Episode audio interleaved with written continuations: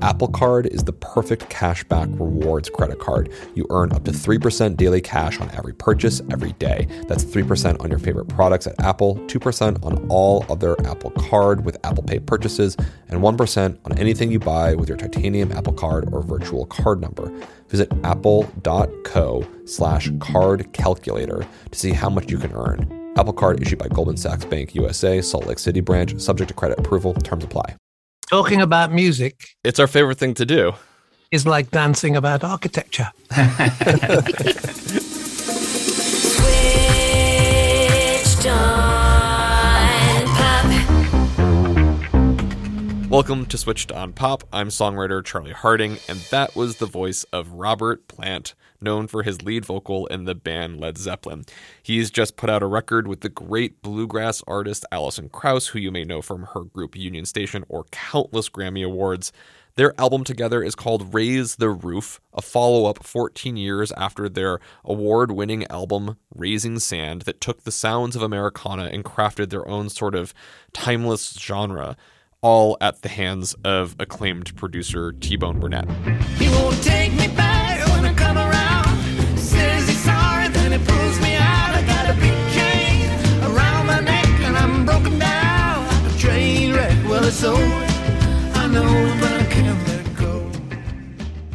This is a fun conversation because not only will you get to hear Robert Plant respectfully call out my want to overanalyze music, but you'll also hear how two artists at the top of their games come together to collaborate in a spontaneous and authentic way with some music that I really love and I think you will too.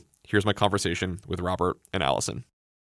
Woo, it's cold. Tennessee, it shouldn't be that cold. So here we are, prickly and ready to go. It's London and it's freezing cold. Everybody's frightened. Nobody wants to go home.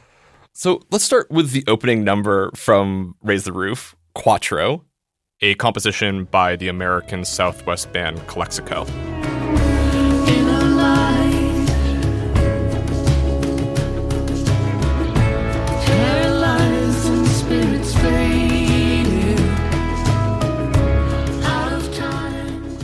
Tell me about this song choice. How did it come about? Well, I've been collecting Calexico music for as long as I can remember.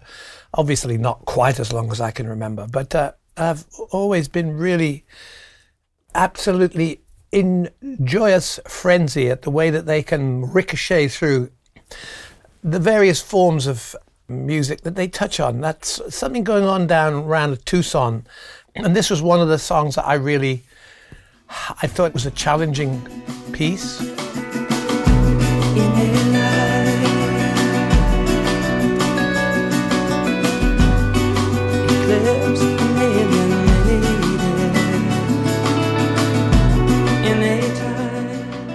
it, it isn't within the normal vein of what you would call sort of duet material, I don't think, or whatever mm. you want to say. It just seemed like a song that would be really good to try and um, explore. And hence, there we have it. I sent it across to Alison from here, and uh, she really felt very similar to me that it was a, a, a great piece of music. I knew that when I heard that Calexico song for me, I knew that we would be going in. That was so beautiful. It was like one of those things when people have those big moments that they heard of a of an event, you know, in history and they know where they were and where they were driving or what they were doing or what they were wearing. That was kind of for me with the Calexico song. It was so beautiful. I just I thought here we go. So I love that this song is both the beginning of the record, but it's also the impetus to make the record. And it's a great place to begin because it starts with running. Things are in action. Love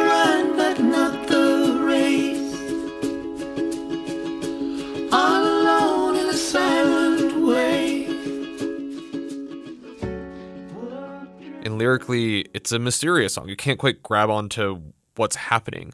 I'm curious why you wanted to start here. It's just a, it's a challenging and very hmm. well conceived piece of music, and the challenge is not what they were saying, but the fact that we would try and visit it ourselves. I think hmm. What did you want to bring in your approach? I don't know because we didn't know until we started to sing together. where it was going to go. There's nothing upfront about any of these songs. We just settle down with them in the room. Quite often, either with T Bone and a guitar or with, um, yeah, various musicians around will pick up the lilt or the sway of the whole thing. And most often, songs just develop and build on the floor. There's an improvisatory way that you approach songmaking. I know for you, Alison, that you've been known for being really meticulous in the way that you use a studio to layer vocals, find the perfect take. How is it for you to work in this kind of methodology in approaching a song? you know, with Union Station, we've done a bit more pre production. But uh, I guess the biggest difference for me is, you know, stepping back and making sure that I honor the taste of T Bone to a degree that, you know, when things start to go a little uncomfortable, that I don't stop it, you know. And, you know, something that might be new and uncomfortable for me, that's really, then we know we're moving someplace different. And, and the vocals too. He's very much into capturing, you know, that specific moment, uh, including lead vocals. I can't tell what's right, but I hit the ground running. That was the hardest for me because I really like to um, sing things thousands of times if possible. And he he says, you know, we can, but I really I really like where this is, and I think that T Bone and Robert are much more connected with that style of being so spontaneous, and it's it's really magical. And um, I after doing Raising Sand, I could never go back to the same crazy, meticulous part of at least singing lead. I couldn't I couldn't go back. It works both ways, though, doesn't it, really? Because if you think about through the morning, through the night,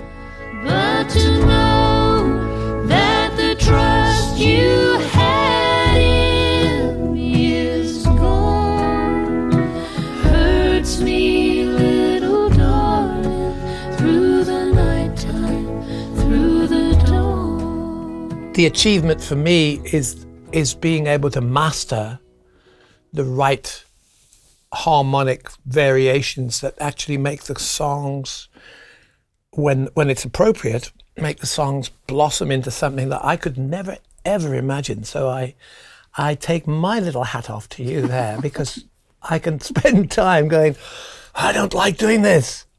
Oh yes I do.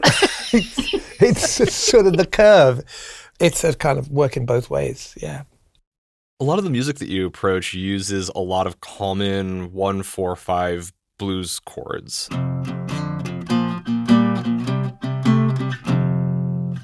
What is the relationship between those kinds of progressions and the kind of harmonies that you all create together?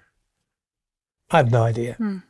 I mean, those you seldom find too many tunes without one four five in them somewhere. Yeah. I don't know. I, I guess you know we don't. There's no um, plan other than you know you, you have to follow the chord structure and uh, you know when you're doing parts or people are going to throw you out in the street. I think when you go to the four chord, something happens. I got a big chain around my neck. and Some sort of beautiful revelation sometimes. It arrives just at the right time. And that's probably some time when the harmonies would suddenly arrive out of nowhere and everybody's in pieces, going, oh, I feel so much better now.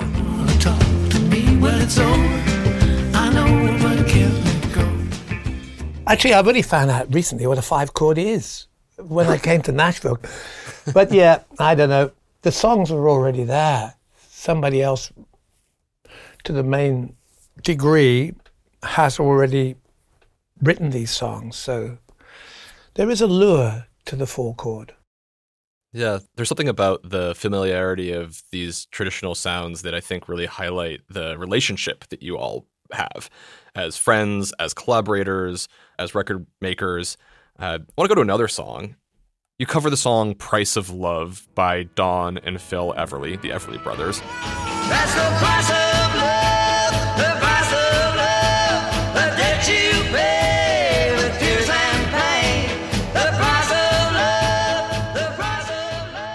Family duo known for their intertwined melodies, and it seems fitting for a duet, but you slow this song down and approach it quite differently.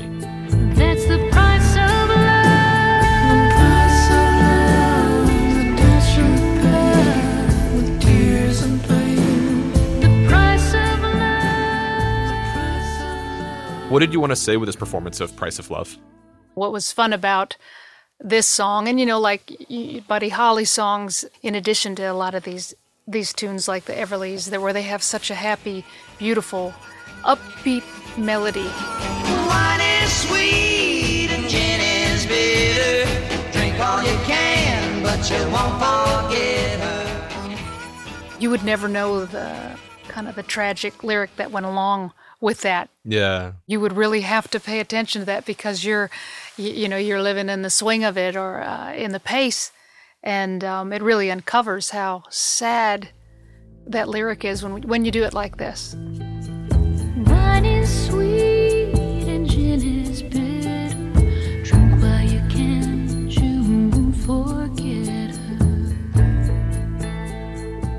and the melody is still the same but just the tempo could uncover this whole other mood to this this tune but you know uh, poetry like that has many parallel universes attached to them When you said, let's slow it down, was we gave it another, we gave it some, a different complexion, which I think was the, exactly the right thing to do because it's a great piece. The songs on this record are extremely diverse, but there seems to be some unifying themes. We hear a lot of lost love and unrequited romance and loneliness. How did you choose which songs fit this record? What were you aiming for? Well, uh, how many times have I lost love in the last 24 hours? I mean, it's tough out there. I don't know. You don't choose songs. They come, they come and find you. All the blues stuff that I've collected through my time since I was a kid at school, there's always something going wrong, you know. And when it goes wrong, people can empathize with it. There's a sort of common chord, a thread that runs through the all of our lives, and sometimes these songs can be cathartic.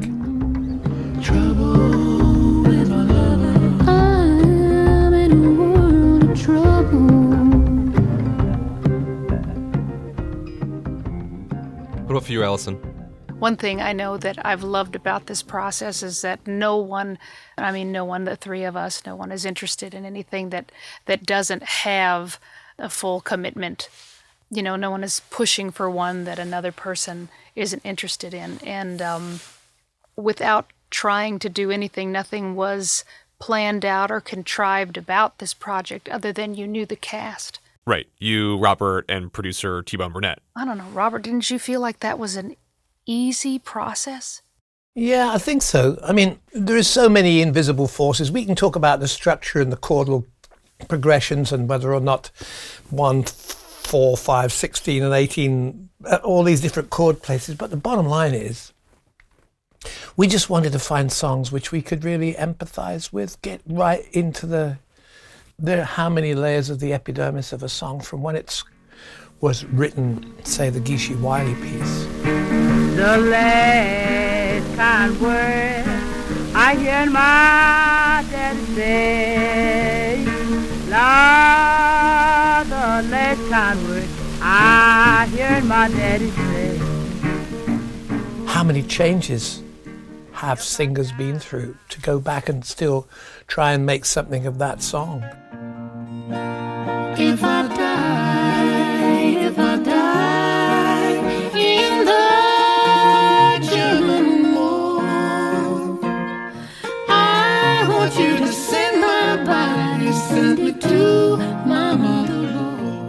Okay, so Charlie, what? I mean, do you ever just sit down and let the music just take you? All the time. There's something really interesting about when we get together, finding songs that we're very, very seldom is there not a unanimous lure to these particular pieces of music and other ones. There's a sort of place that we can go as two singers, and with the the Archduke Burnett hovering overhead, there, thinking about making a forced landing onto the control room floor. There's an ease in which you all move across decades and genres. We have country, bluegrass, R&B, gospel, soul, folk, Americana. It seems to me it's the relationship between you all that unites them. Hmm. It's the adventure. We just want it to, as Alison said, it's got to be right. It's no great mystery. There are about another 10 million songs that we can use. If we can get over the 14 year thing. I've heard of the seven year itch, but this has become ridiculous.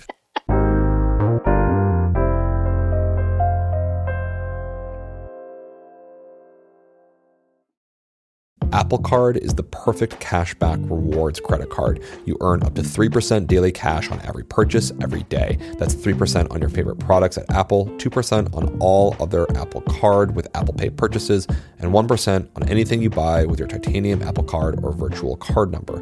Visit apple.co slash card calculator to see how much you can earn. Apple Card issued by Goldman Sachs Bank USA, Salt Lake City branch, subject to credit approval, terms apply.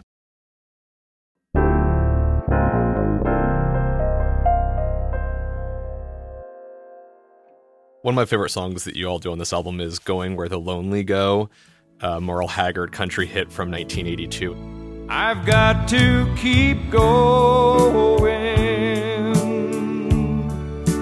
Traveling down this lonesome road. And I'll be rolling with the flow. Going where the lonely. It's probably one of the more contemporary and bigger songs on the record. Uh, it was it was a large country success.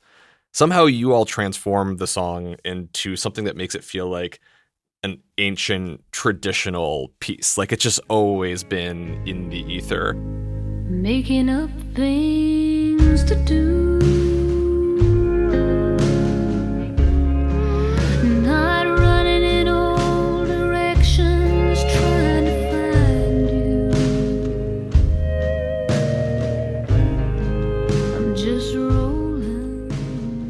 I'm curious, Alison, why bring this song in and how do you feel y'all transformed it? I had loved that song that was on a on a Merle Haggard collection that was uh, on the fourth CD of a like a box set and in the 80s Merle was the Merle that I grew up with.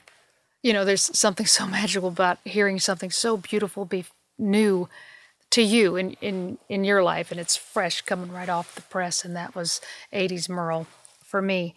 The company you keep defines your borders on what to do. And, you know, like if I were sitting with Union Station and we were going to look at doing Going Where the Lonely Go, my, my thoughts of what they may, might want to hear, those borders and boundaries on what you might decide to do, you know, are going to be different with who you're with. And with Robert, who is, I don't know where he's going to go from moment to moment. I don't know what he's going to say from moment to moment. You know, that really opens things up. I've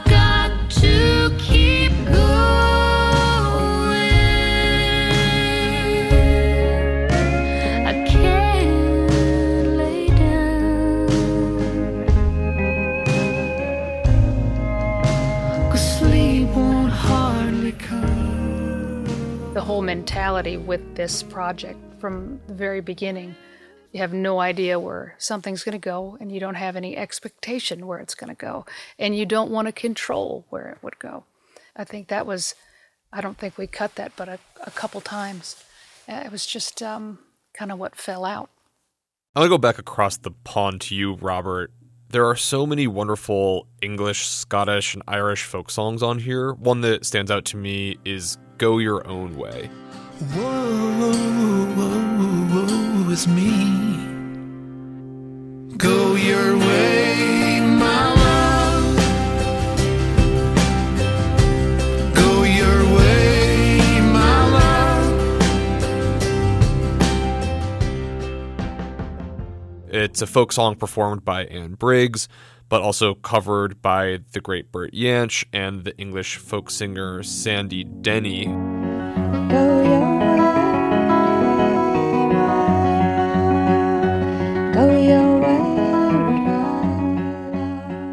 Who was the only guest vocalist on a Led Zeppelin record. She sang on The Battle of Evermore.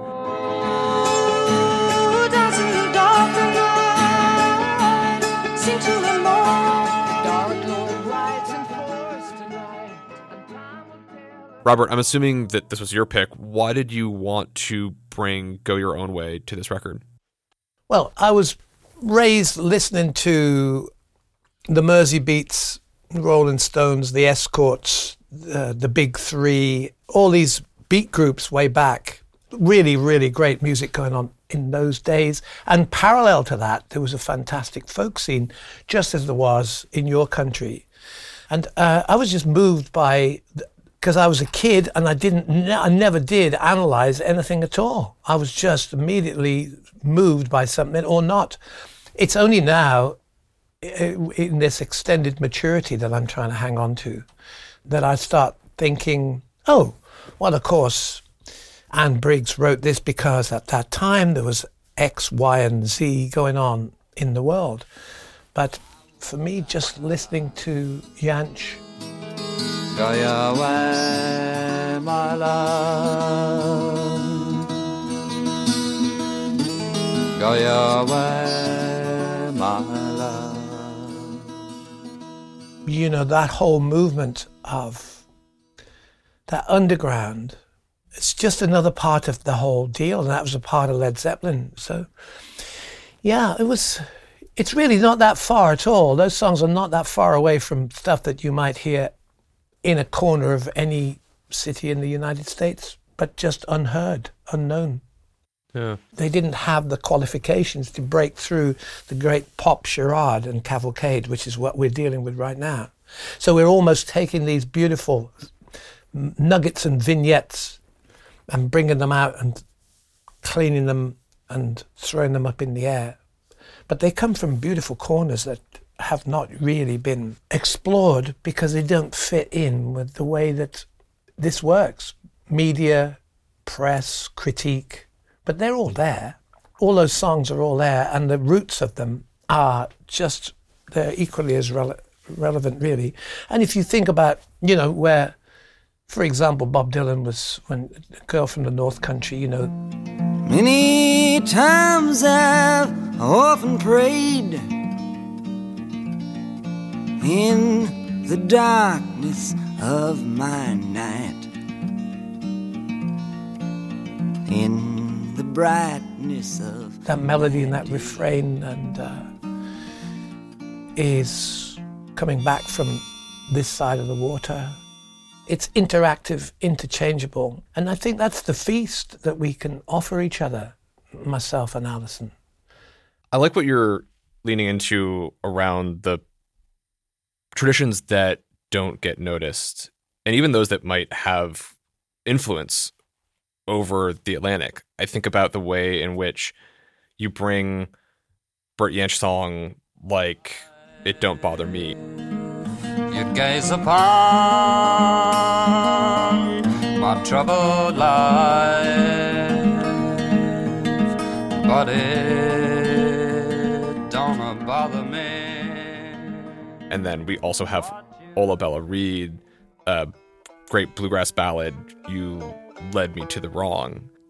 Lordy me, and it's mine. Oh, honey, you led me to the wrong. In some ways, these musics feel like they are couldn't be any further from each other, but they resonate so closely. They're literally back to back on your album, and there seems to be common tradition between the two. Well, yeah, of course. There's, you can't elaborate on that. That's actually a fact. Well, I mean, it's the survival, you know, those songs, and from a similar time, simpler time, surviving uh, heartbreak, hard times, hard living, you know, all those things, those themes that are universal. But it is funny when you think about it because these songs are coming from all sorts of different points in time. If we were talking about a love song that we, you know, say we did um, Love Hurts, Roy Orbison or something like that, that we could, you couldn't say any more about it than that anyway because it's just the whole deal is there's a song And, um, you know, did I have to have an early night before I sang it? Uh, what the hell? I don't know. It's just great to be able to be next to that fantastic singer lady there who's struggling with this as much as I am.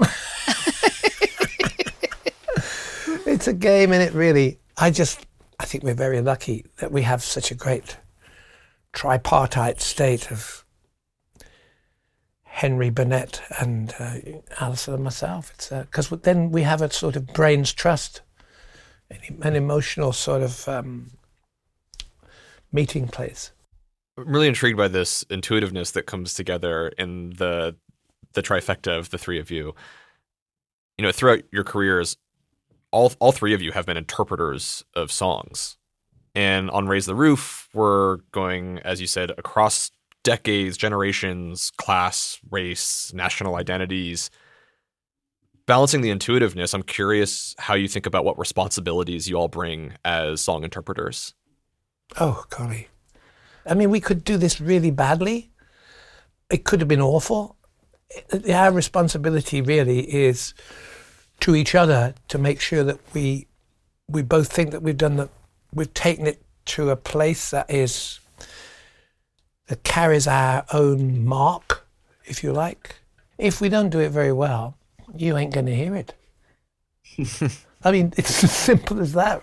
I'm not trying to be trite, but it's just what we're doing here. These questions are interesting and they're great, but um, this is not the Book of Kells or the Mabinogion. This is not uh, pre pre uh, pre Christian Welsh history. This is pe- two people choosing songs that they really like, singing them and laughing a lot, and um, sometimes having a cup of tea. But it, I'm interested in your questions because it makes it in a way with the tone that you have, as if it's some sort of for us, it's like the conquest of taking beautiful songs that are already in existence and sometimes quite obscure and enjoying them to the degree that we sit back and smile.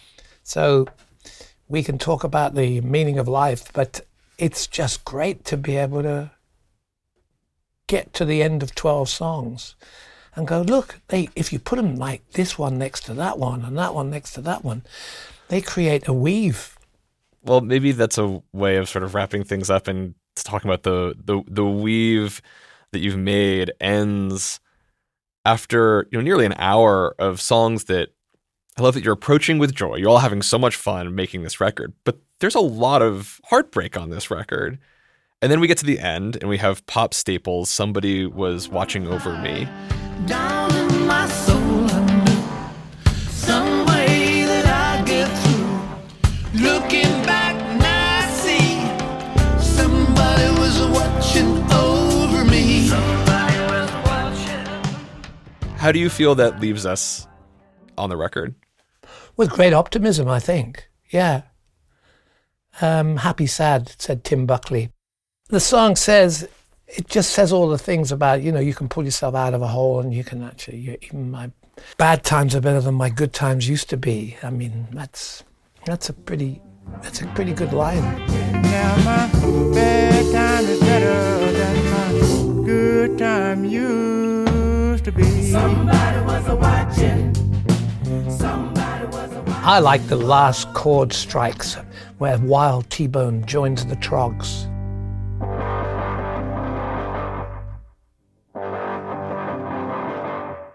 You, you know those strikes on the end, Alison? I like when they're singing together. yeah.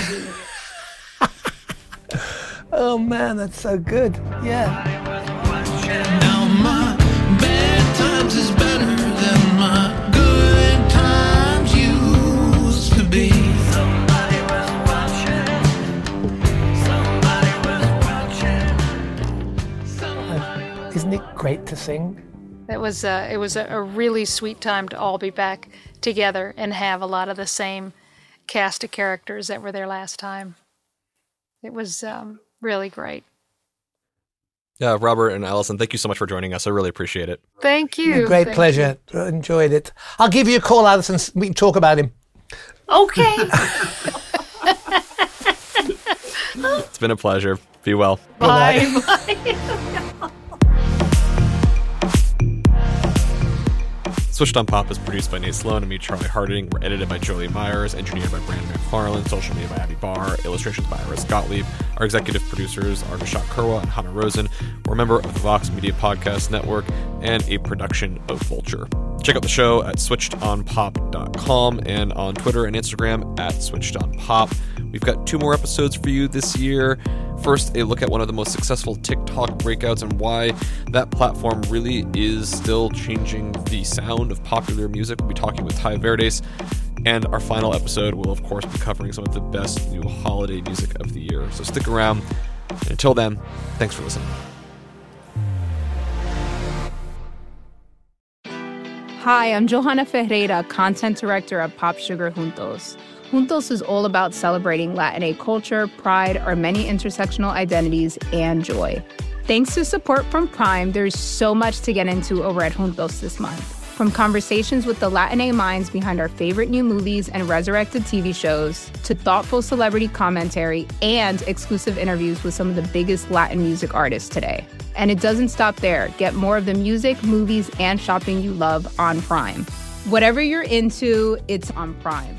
Visit amazon.com slash prime to get more of whatever you're into from streaming to shopping. And get all of our latest coverage at popsugar.com slash juntos. Con amor, Johanna.